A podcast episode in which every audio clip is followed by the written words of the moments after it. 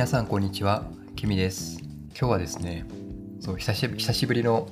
ポッドキャストの収録をしています。音声配信ですね。このポッドキャストを始めてからもうすぐ1年になるんですけど、最初にこのポッドキャストの1回目を放送したのが去年の2019年の5月23日で今日が2020年の5月14日っていうことでもうすぐそう1年経つんですよねでこれが、第136回目の収録になります。で最近ですねスタンド FM っていうのをこう始めていてでその中でコラボ収録そう第3第135回でもスタンド FM のコラボ収録について収録配信しているんですけどで今回もそのコラボ収録についてシェアさせていただこうと思います。このスタンド FM ですね今回ヨガ仲間みはるんとはなちゃんと第2回目の収録を行ったんですけど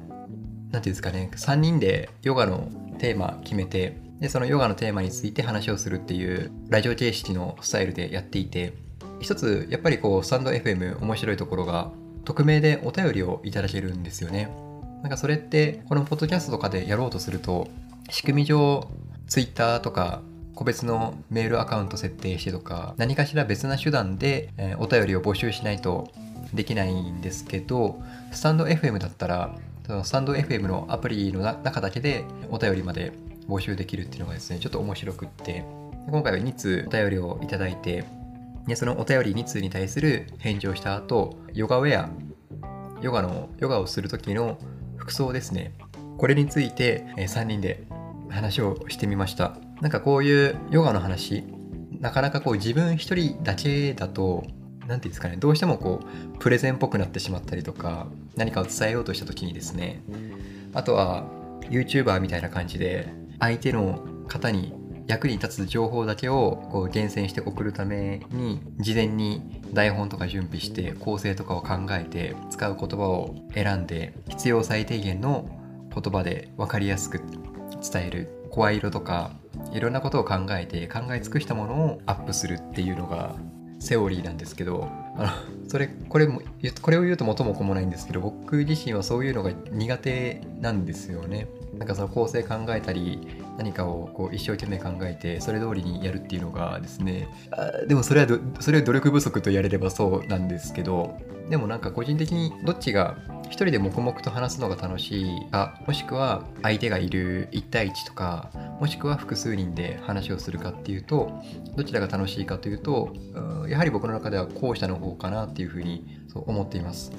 このポッドキャスト自身自体は100回以上こう続けていく中でこう自分が思っていること経験していること経験してきたこととかを話すことで自分の声の特徴とか話し方の癖とか話し方の癖が分かると自分の癖も分かるんですよね。そういう気づきがありました。ただまたこれがスタンド FM で複数人で話をすると複数人の中で喋る自分っていうのをこう客観視できるのがまた一人喋りとは違った面白さがあってなんか僕の中でこれはまた新たな気づきだなと思ってるんですよね。一応この3人での収録ですね少なくとも 5, 5月いっぱいは週1回収録して配信するっていうことをやっていこうと思っているので来週と再来週あと2回。で6月以降はどうするかなっていうのはちょっとまだこれから考えるところなんですけどなんかこう集まって話をするっていうのが面白いなというふうに思っています。このコラボ収録もちろんスタンド FM っていうアプリを使っての収録なので音声とか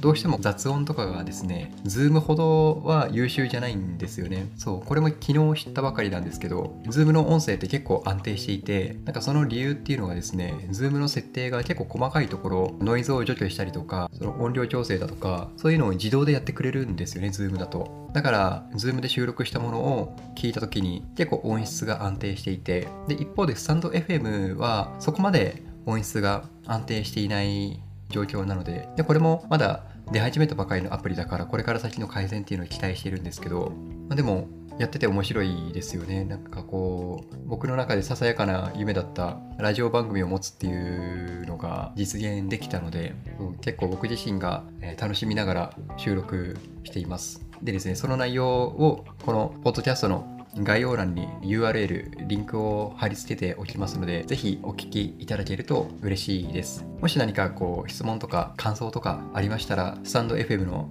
アプリからお送りいただけるので、レターをいただけると嬉しいです。はい。